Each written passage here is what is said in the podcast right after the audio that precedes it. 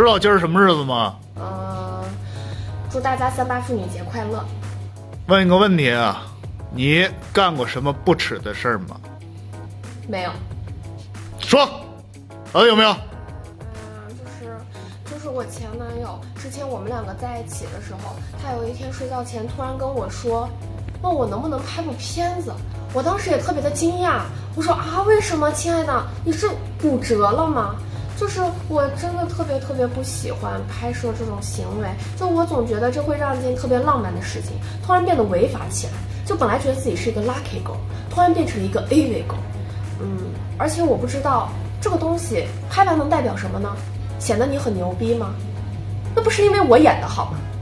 那如果没拍好要保一条，我还能演，你还能拍吗？对吧？而且我觉得这个东西吧，你拍完它就是个短视频，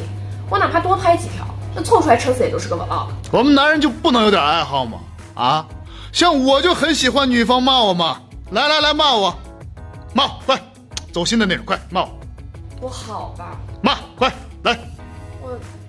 我。突然骂别人挺没礼貌。骂，嗯，你死了。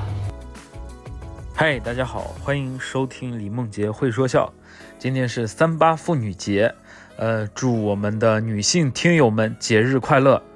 这是一期特别的节目，我们邀请到了一些女性脱口秀演员，让她们来和大家分享她们勇敢说不的经历，希望大家喜欢。让我们开始听吧。Hello， 大家好，我是小蝶。我相信每个女生呢，在成长过程中都遭受过一些来自异性甚至其他同性的骚扰。我想跟大家分享的这一件事情呢，发生在我十几岁的时候。当时呢，火车还没有实名制购票，我坐的是绿皮火车，有那种面对面的座位。我坐下的时候，对面有一个大叔在睡觉，我也有一点困，就靠着车窗休息。迷迷糊糊就觉得有什么东西在我的腿上动来动去，我当时呢低头一看是一双脚，而对面呢只有大叔一个人。我又看了一眼，我才确定大叔在假装睡觉。我当时呃也想着他或许可能是不小心把脚伸到了这边，我就拿手里的东西呢拍了一下他的腿来提示他把脚收回去。但是接下来的事情就让我非常的害怕，他睁开眼睛，然后瞪了我一眼，那一眼我真的一直记到现在，真的很恐怖。然后他的脚呢也更加放肆的在我的双腿之间动来动去，我那一瞬间真的很害怕，也很羞辱，也非常的绝望，因为我发现呢周围的人好像也没有发现我这边有什么样的异常。嗯，总之就是感觉自己好像不知道该向谁求助，然后那个大叔呢真的也很放肆。嗯，就是在那个时候呢，旁边有一个阿姨，她递给我一杯水，一个保温杯，里面是刚接好的开水，她跟我示意了一下，我也立马 get 到了她的意思，我就接过保温杯，也是鼓起勇气，因为发现好像身边有人可以支持我，我就鼓起勇气把那一杯水浇在了那个大叔的腿上。当时那个大叔呢就一下子被烫得跳起来，我看他的腿已经被烫红了，他就骂了我几句，然后换了一个车厢去继续坐着。我也不知道他换车厢以后呃，有没有想过要报复我啊，甚至说有没有去呃，对其他的女生进行性骚扰。这件事情让我一直记到现在呢，是因为一方面我特别感谢那个阿姨，现在回头想一想呢，这可能就是比较古早的一种 girls help girls。 然后还有一种呢，还有一个原因呢，是因为那个大叔他的形象真的跟我爸特别像，都是那种看起来很朴实的呃劳动人民，皮肤被晒得有点发红，然后头发呢也有一点的乱，穿了一件比较呃旧的衬衫。总之就是他看起来不像是一个坏人，所以呢我一直记到现在。我就在想他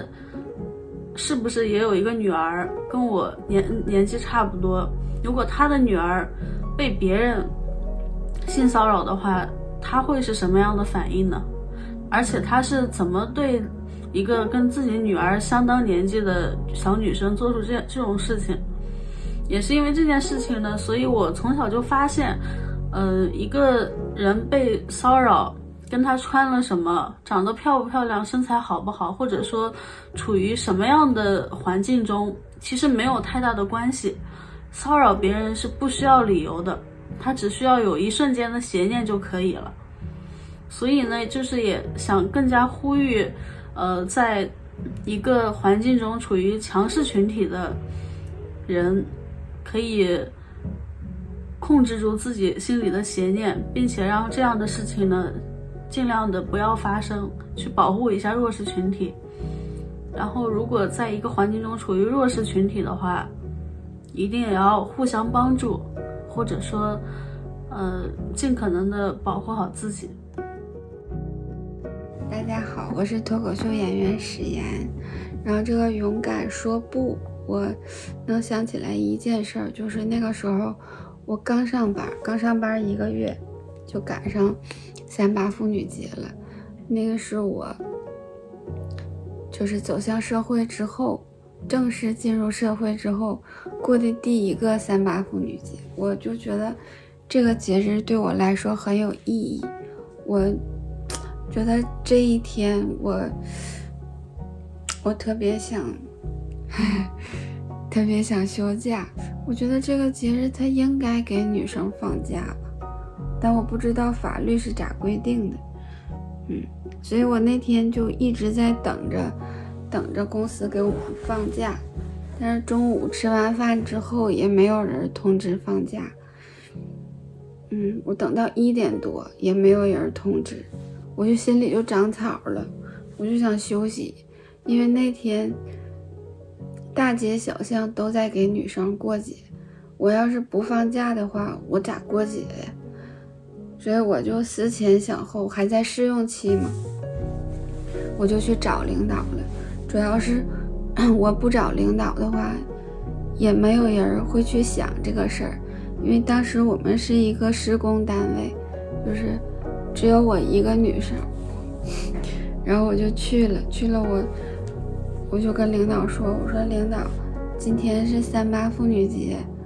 那个应该给我放半天假。当时我说完之后，领导也处于一个比较蒙圈的状态，他好像也没遇到过这种事儿，也没给大伙儿放过假，可能是也没有大伙儿。嗯，我不知道他是咋想的，当时他就犹豫了能有半分钟吧，然后他就乐了，他说行，他说那今天下午你就嗯你就过节去吧，完了还祝我节日快乐啥的。这个嗯这个是我就是在刚走向社会的时候感受到的为数不多的那么几个温暖的片段。嗯，当时确实是给了领导一次勇敢说不的机会。嗯，但是他没说，他同意了。嗯，还挺好的。但是呵呵嗯那那还不是因为我勇敢，那咋整？那过节了就夸一下自己呗。嗯，祝大家节日快乐，谢谢。作为一个女脱口秀演员，有那么几次让我非常深刻地意识到，我和男演员之间还是有一些不同的待遇的。让我印象最深的是，嗯，一年多前，我和一个合作了很多次的厂牌，非常棒的一个厂牌，呃，这么多次合作也都很好。那天演出结束之后，这个厂厂牌的工作人员之一，在晚上的时候给我发了一大段微信的文字，质问我最近是不是胖了，是不是疏于管理了，是不是不打扮了，为什么不打扮，为什么不去做自我形象管理。我当时觉得很惊讶，因为一直以来我都觉得脱口秀或者所谓的单口喜剧，它是一种自我表达，是幽默啊，是吐槽也好，所有的这些东西我都觉得和我的外表是没有关系的。哪怕是演出当天的这个麦克风的质量，这个音响的质量的重要程度，都应该远远大于我当天到底穿了什么衣服，是胖了还是瘦了。最让我气愤的一点是，他所谓的质问、所谓的身材管理、所谓的这种外貌标准、这种要求，只是针对女演员的。因为我发现很少会有人对男演员的长，就男脱口秀演员的长相或者说衣着品头论足，因为我经常发现和我同台的男演员可能连头都没有洗。我就反问那位工作人员，我说你也会这么要求同台的男演员吗？你也会这么质问他们吗？最后他给我使出了一招绝杀，他回了我句，我这都是为你好。嗨，大家好，我是西瑶。我刚毕业的时候在广东顺德的一个公司工作，那个时候我做的项目是市场运营这块，所以经常会有很多酒局的应酬。我印象最深刻的是有一次我来大姨妈，然后那天有一个很重要的大客户，然后我就跟我们的我的上司以及我们的大老板，我们一起去应酬。然后那天我就我们在聊一些市场的东西，然后我大老板突然站起来，他他说：“哎，来，小七，你给这个敬一个。”然后我就敬了一杯酒嘛，我就我说：“哎，那我们希望以后能喝。”然后敬了一杯酒，然后那个老板说：“来打一圈。”我说：“我今天大姨妈，我打不了。”他说：“那有什么呢？你就打一圈，那有啥呀？这可是什么什么总啊！”我说：“不行，我今天大姨妈，我喝不了。”我那我刚才喝了一杯，已经很难受了。他让我打一圈，我说我打不了。他说打一个呗，我说我真打不了。他就说那行吧，然后换了一个人说那你去打一圈。就是这个事让我感觉到，是我第一次对我这个老板说很义正言辞的拒绝他，因为之前他也要求过我做一些这种事情。呃，比如给谁敬酒啊，但出于工作原因我都，但是那天我真的是大姨妈，我身体很不舒服，还喝的是冰啤酒，所以我就勇敢的拒绝了他。Hello， 大家好，我是脱口秀演员勺子。勇敢说不的经历，其实我从小都是一个非常懦弱的人，我很少，好像印象中十几岁的时候，就青少年时代是很少跟别人说不的。呃，让我印象最深的是，我初中的时候是在一个我们那种小城市的一个私立高中，然后那个呃私立初中，私立初中，然后就会对女生的外貌着装的要求是非常非常的苛刻的，就是头发的长度，呃，马尾一定要扎起来，然后一定要把耳朵露出来，就是耳朵露出来。不可以这样子散着头发，呃，不可以戴有颜色的卡子，不可以戴有颜色的皮筋儿，呃，那种头绳，嗯，不可以戴发箍。每天会有我们的形体老师，就是仪表老师，站在校门口，然后看，呃，哪些女生的头发不符合规定，然后就会记录下来，通报批评。然后其实我我那个时候是很听话的哈，我我不像现在这样，现在这样，呃，现在这样在我家那边要进猪笼了就。我记得我当时有一个女生同学，她是很时髦的那种，其实现在想起来是很普通的样子，就是有彩色卡子啊，然后扎比较嗯不一样的头发啊，然后用。呃，可能会涂一些润唇膏啊，就是带颜色的唇膏啊，嗯，可能会画眉毛啊，会比较注重自己的外表吧，就是那种女生。呃，然后我的那个班主任是一个女老师，她就会鼓励大家排挤她，就说你小小年纪，嗯，为什么要烫头？哦，她当时还烫头了，在我们那边是非常非常过分的一种行为了，但在当时哈，烫头，你为什么要烫头？甚至还，嗯、呃，挑染，就是有有有染头发的行为，你就是行为不检点的一个女生，怪不得谁谁都说你在外面卖啊，什么什么什么的。这是一个女老师指责一个女学生的话，那其实作为当时没有任何判断力的学生的话，我们当然会觉得。是这个女生的问题，因为权力在学生时代权力主要是集中在老师，就是这帮大人的手里嘛，所以很多很多嗯很多同学就莫名其妙的排挤他。但是说实话，他对我们这个女生的穿着打扮对我们的生活和学习是没有任何影响的。呃然后当时那个女生做同桌，就没有人愿意跟她做同桌，然后她搬到哪个地方，哪个地方的同学就会把她的桌子给搬走。唉，然后我当时做了一件我现在觉得还比较勇敢的事情，就是嗯我主动搬到了那个女生的旁边。这件事情让我的老师非常非常生气，因为他觉得我就是那种很听话的那种学生，所以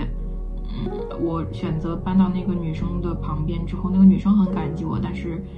我就被老师叫出去了，说是不是是不是你你也有这个想法呀，你是不是想要学习她，你是不是也想怀孕啊，就是就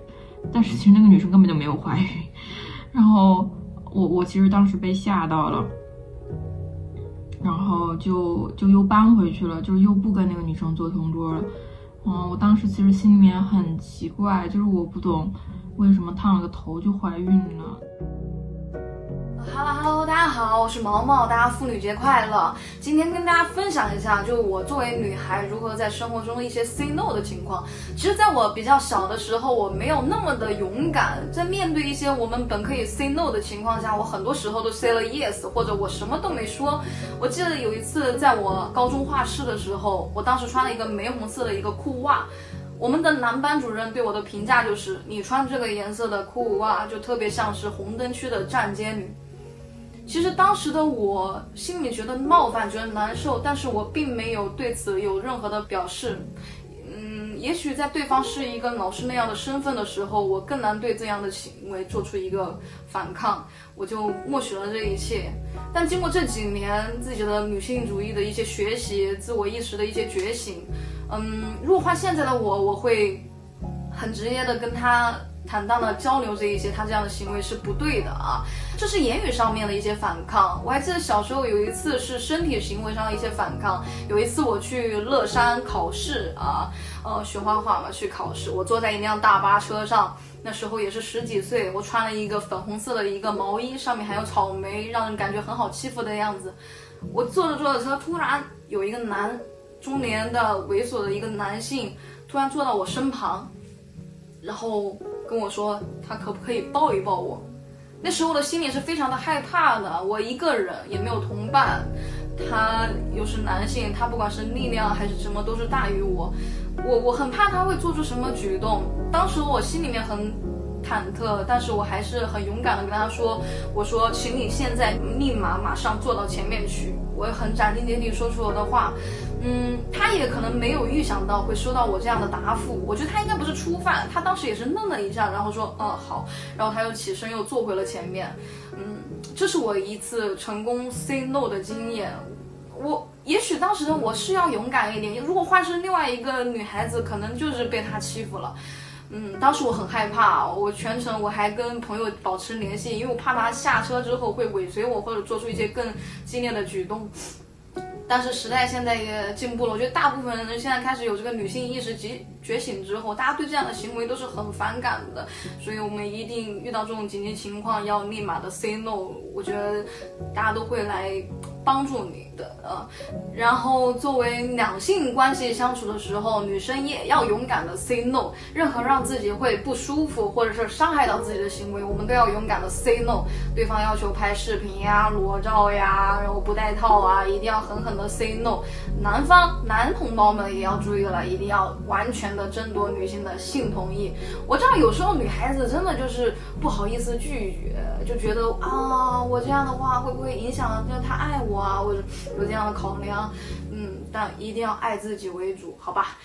哦，最最最最最后我还想补充一下，就是嗯，我觉得无论男性女性，我们都应该学习女性主义，我们都应该去接触去学习，因为嗯。一些不好的男性气质也其实是在伤害男性的啊。然后有些女孩子她可能也没有意识到一些行为是对自己的伤害，所以我希望就是无论男女，我们都能学习女性主义，然后保护自己，然后保护你心爱的他。我希望大家都能得到美好的性，美好的爱啊！祝大家妇女节快乐，然后勇敢的爱自己 ，Say No。Hello， 大家好，我叫刘倩，我是一个脱口秀演员。呃，提到这个勇敢说不，让我想起了两个人，一个就是我大学时候的学长，那个时候我们经常一起排练，一起上台。然后有一天，大家闲聊天的时候，他就跟我说了一句，他说：“你知道你最大的问题是什么吗？你就是不自信。”然后我当时心想，就为啥这么莫名其妙的来了一句？我什么也没说，我继续听着。然后他就说，呃，你看看那个谁谁谁，就是一个已经上了节目的同学，啊、呃，他说他就很自信啊，你应该像他一样自信。他说完这些话之后呢，其实我什么也没说，但我心里是很愤怒的，我会觉得他的话非常的傲慢。就好像他在给我这个人做一个 C T 一样，你知道你最大的问题是什么吗？感觉他一眼看出了我有一个很大的病一样，就这种感觉，所以当时心里特别不舒服。但我也没有说什么，因为那个时候我可能觉得沉默对我来说是更舒服的一种方式。对，当时我没有说什么，但是你看过了这么多年，我还是能够想起这件事情，我觉得还是挺伤害我的这句话，因为我是一个比较敏感的一个人。嗯，还有呢，就是前两年我在网上认识了一个男生，然后我们俩聊天聊天，就觉得聊得很合得来。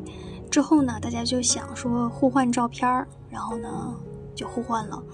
我就发现这个男生并不是我喜欢的类型，那我就委婉的说了一下，我说你可能不是我喜欢的类型，那我也没有进一步想发展的想法。然后他就跟我学长说了同样的一句话，他说哼，你知道你最大的问题是什么吗？当时我感觉他俩私下是不是有联系啊、哦、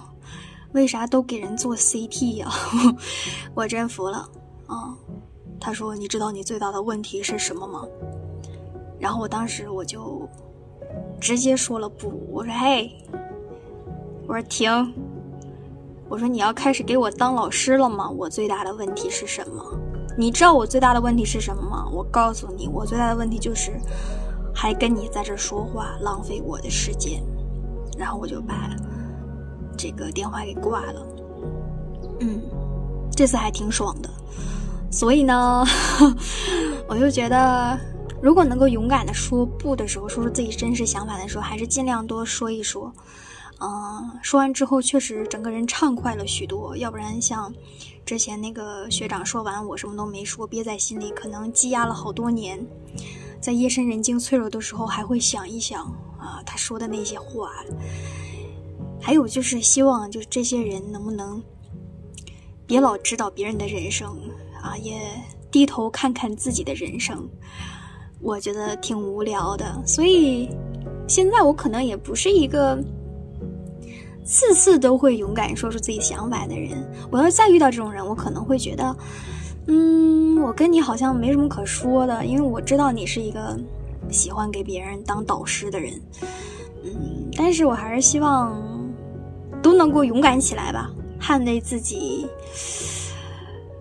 内心真实的想法，然后也祝大家妇女节快乐，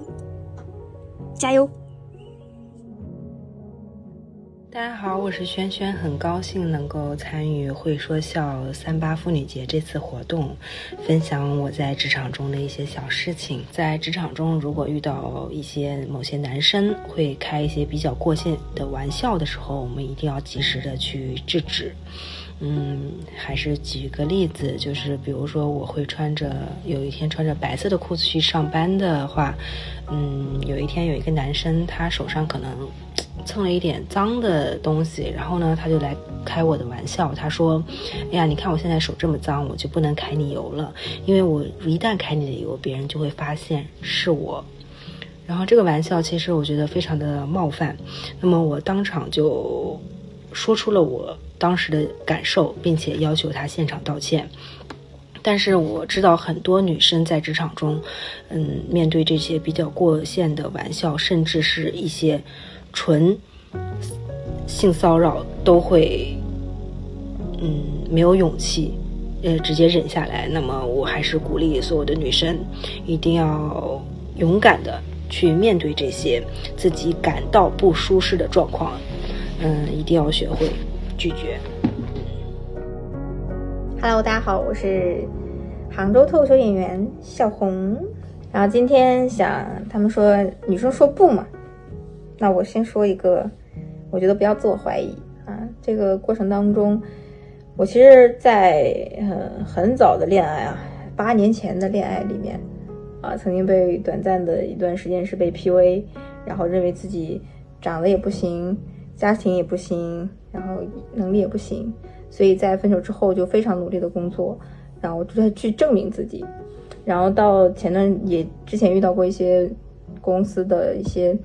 同事或者你的主管上司也会有 P U A 的一些情况。我觉得最重要的就是不要针对任何人对你的评价去自我怀疑，去自我否定，你要永远相信你自己，然后你不要因为不可量化的标准，比如别人说一句你不漂亮，你们能力不强，这些都是不可量化的，不要因为这些不可量化的标准而认为自己不行，因为每个人标准完全都不一样。在这个过程当中，我们努力的做好自己，努力的去生活，就是比如你做饭很好吃，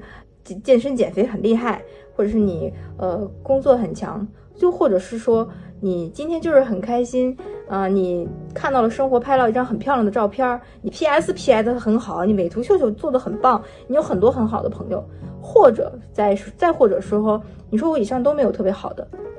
但是你每天有在努力的生活，我觉得这些就够了，就不要去定义一个说什么叫好，什么就不好，就是让你自己去坚信相信你自己。让你每一天过得开心、快乐、轻松，我觉得这个是女生最重要的事情。不要因为那些不可量化的标准去自我怀疑、自我否定，永远做相信的女孩，去相信相信的力量，好吗？嗯。Hello， 大家好，我是小文，今天来给大家分享两件事情。第一件事情叫做我妈有一个她幻想当中的儿子。还记得在我小的时候，我妈就跟我说，她当时怀孕的时候以为自己怀的是一个儿子，没有想到生出来的是一个女儿。年幼的我并不能够知道这句话所表达的真实含义，况且小的时候她也一直是把我当一个男孩子来养的。我记得那个时候我还去跟别人炫耀说，哎，你看我妈可是把我当一个男孩子来养的哦。小的时候真的以为对一个女孩子最大的褒奖就是她像一个男孩子，直到我开始渐渐的长大，意识到这句话开始不太对劲了。因为在我妈的生活当中啊，永远有一个儿子，而这个儿子又永远比我好。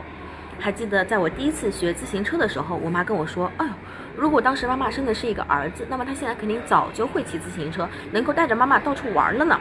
还记得在我物理第一次挂科的时候，我妈跟我说，哎呀，如果妈妈当初生的是一个儿子，那么他理科肯定很好，都不需要妈妈给他操心了。还记得在我第一次挣到人生第一桶金的时候，我妈跟我说，哎呀，如果妈妈当初生的是一个儿子，那么他现在肯定挣大钱，都能养妈妈了。我开始渐渐地产生了自卑的情绪，我在想，是啊，为什么我总比不过他口中的儿子？难道我真的比别人差这么多吗？可是我渐渐地意识到，这个儿子实在他幻想当中根本就不存在，他甚至只能拿来跟我比较，甚至都不能跟一个现实生活当中存在的一个男性做比较，他只是为了针对我而存在的。当我开始意识到这件事情的时候，我开始想着反抗。所以在我妈妈最后一次说出哎呀，如果妈妈生的是一个儿子的时候，我打断了她，我告诉她，这个儿子只在她的想象当中，如果你真的这么喜欢这个儿子，那你就当没有我这个女儿。我妈沉默了很久，她可能也没有想到平时听话的女儿也会有反抗的一天，她可能也没有想到短短的这么一句话在我人生的二十几年当中产生了如此如此重大的一个影响。我想说这次反抗是成功的，因为自此之后我再也没有从我妈妈的口中听到这个儿子，取而代之的是嗯，我的女儿也挺好的，嗯，女儿也很棒。在经历过这件事情之后，我有在想，为什么中国有那么多的普信男，而有那么多的优卑女？很多女孩子明明都很优秀，但她们同样很自卑，可能就是源于我们的家庭给我们的鼓励不是很够。我在离开我妈妈独自一个人生活之后，才开始渐渐的培养啊、哦，我也很棒，我也很优秀这样的观念。我的自信可能比某些男生要晚来了十几年。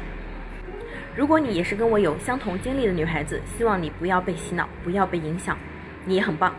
记得反抗。第二个事情，我愿称之为是，我不是想性骚扰他，只是气愤到了。还记得在二二年除夕当晚，那个时候我还是单身啊，正愁着除夕要去哪玩的时候，有一个脱口秀男演员对我进行了邀约。嗯，我想着去喝个酒也没什么吧。然后在跟他喝酒的过程当中啊，我得知他原来已经已婚，而且有小孩了。这个酒就变得非常的尴尬了，不再像是什么聊聊天开开玩笑，而变成了一个少女倾听一个已婚老男人诉诉说婚姻之苦。我觉得这个局很没有意思啊，想着赶紧溜吧，于是自己打车回去，并且在打车的时候明确的告诉他我要打车了，我要回家了。但没有想到在车来的时候啊，他居然跟着我一块上了我的车。我当时真的是很无语啊，想着咱俩顺路吗？于是问他你住哪？发现他住在上海的左左下角那一块那个地方，奉贤还是哪里，我记不太清楚了。很明显跟我家就是两个方向，我也不知道他送我到底是什么，就是单纯的喜欢送人吗？于是啊，当车停到我家门口那一瞬间，我告诉他可以了，送到这里可以了。但是他并没有要打车回去的意思。我在门口等了一会儿，看他没有这个意思，我想着那我自己走吧。我们家小区呢是有那个安检的那个闸门的，对吧？我想着我一刷卡然后溜进去，他肯定跟不上我。但是我们家那个闸门实在是有点慢了啊，我刷卡进去了之后，他也跟着我进了进来。走在小区里面，我真的觉得不太对劲了，是吧？他一直在跟着我，加快脚步，但并没有甩掉他。直到到了我家门口，我在打我在用钥匙开家门，他也一直守在旁边。我这个时候已经大概知道他的是什么一个意思了啊，他那种装作醉醺醺，但是眼睛里透着那种贼光的感觉，已经给了我暗示啊。所以我想拉开门，然后自己进去把它关在门外，很明显没有成功啊。因为当我在开门的时候，我发现他的脚抵住了我的门，也就是说我想关我关不上啊，真的是一个很有意思的一个事情啊。他抵着我的门，我关不上，我很明显这时候脑子里只有四个字，就是他要入室强奸。我想着肯定不行，我当时脑子里激烈的斗争啊，想着他能行吗？他肯定不行，他绝对不行，绝对不行。于是我想了一个办法，我想着用手，对吧，把门给推出去，这样的话他会踉跄一下，把门给带上。终于啊，在跟他这样子白持了好长一段时间之后，通过这样的方法把他给关在了门外。但是把他关在门外之后，我并没有觉得非常的安全，因为他很明显已经知道了我家我的家庭住址，而且我不确定他是不是真的会离开，还是说会一直蹲在我的家门口。结果到第二天白天啊，他我发现他走了，当时心里稍微好了一点，但是他是跟我一个圈子里的人啊，这个低头不见抬头见的，非常的尴尬。于是我就问他，我说你不为你的行为而感到抱歉吗？他说哦，如果你觉得有伤害到你的话，那我就感到抱歉。我对这个事情非常的生气，我觉得他并没有尊重我，他甚至不觉得有歉意。但是我仍然觉得没有什么好说的，因为没有什么实质性的证据，然后呢也没有办法报警。我就跟我的朋友吐槽了吐槽，当这个事情就过去了，在日后的相处当中呢，跟他保持个距离就差不多了吧。没有想到就在二零二二年的七月份左右，我发现我身边还有女孩子竟然也遭到他的骚扰，而且套路是一致的，完全都是喝醉了酒，然后尾随人家女孩子到家，试图性侵。我开始觉得这个事情不太对劲，我想要曝光这个事情啊。在我还没有曝光之前，他竟然先发出了一篇声明，列举了我跟这个女孩子的种种行为，并且把责任都推在了我们身上，说哦嗯，他在已知我已婚的情况下还跟我喝酒，那难道不是他的不对吗？对我进行荡妇羞辱，嗯，而且把用脚抵在我门上这种事情，只是轻描淡写的过去了。我实在是没有办法忍受这样的行为啊，他丝毫不为自己感到歉意，所以我当时就叭叭叭叭叭编辑了一个小作文啊，在就是控诉他的行为，并且将他删掉了。没有想到在我删掉他之后，他竟然又发了一篇公告说，哦，他把我删掉了，说明是他心虚，他不愿意跟我正面交流，然后说什么啊，我跟我老婆呃的关系不需要大家来操心。我真的觉得非常的可笑，这是可笑至极啊。这个事情发生也已经有一年的时间了，在这过去的一年当中，我几乎每天啊都会陷在同样的一个一个焦虑当中，就是他会不会报复我，他会不会找我啊，他会不会在路上随机的撞死我，就是这样的恐惧伴随着我每天每每每一刻，从来都没有消失过。我想这就是所有被性骚扰过女孩子的担心，无论你是勇敢的说出了这句话，还是没有说出来，没有曝光她的行为，对女孩子的这样的影响是无时无刻都会存在的。呃，在她的声明当中，不仅仅是对我们只是荡妇羞辱，而且还提到了这个当晚的一个环境啊，营造的氛围啊，感觉是情投意合的。提到了一个词叫做气氛到了，我到现在始终都难以理解什么叫做气氛到了，什么气氛就到了啊。非常的呃非常的无语，非常的无语。然后这件事情曝光之后呢，曝光之后呃我我到现在都还能够嗯、呃、收到一些人的荡妇羞辱，包括在我把这个事情写成段子发成视频发出去的时候，别人都会来质问我，哦，为什么你要跟他喝到四点，对吧？啊，你你你这个不是正经人家的女孩子，正经人家女孩子十二点钟就回家了。我想说关你屁事。然后还有一些甚至女孩子同样也会觉得，哦，这个事情会发生到这一步，肯定是你对她有所暗示。我实在难以理解，就是同样是女生之间，你仍然对对别人的遭遇怀揣着这样的恶意，这是我不能理解的这事情。然后我做这样的事情还有一个原因啊，是因为我当时七月份的时候我有男朋友，我男朋友他很支支持我做这样的事情，然后我就去做了。我到现在都没有办法理解的一个事情是来自于我自己，我在想为什么我在寻求安全感的时候，同样是要依靠一个男人来给我安全感。这个社会不应该是这样子的，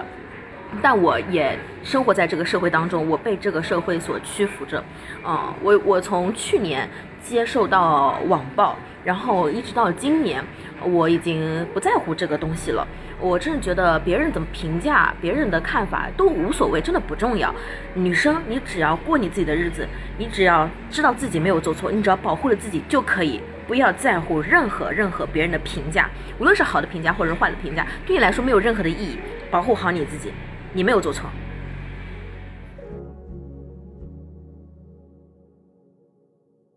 自我介绍一下吧。我叫梁博。干嘛的？这个演话剧的。知道今天什么日子吗？三八妇女节。说两句。祝各位阿姨、婶婶、美女、小仙女们、迪士尼在逃公主们节日快乐。然后呢？发财发财发发财。然后呢？呃，呃，反正一切好的祝福都送给你们吧。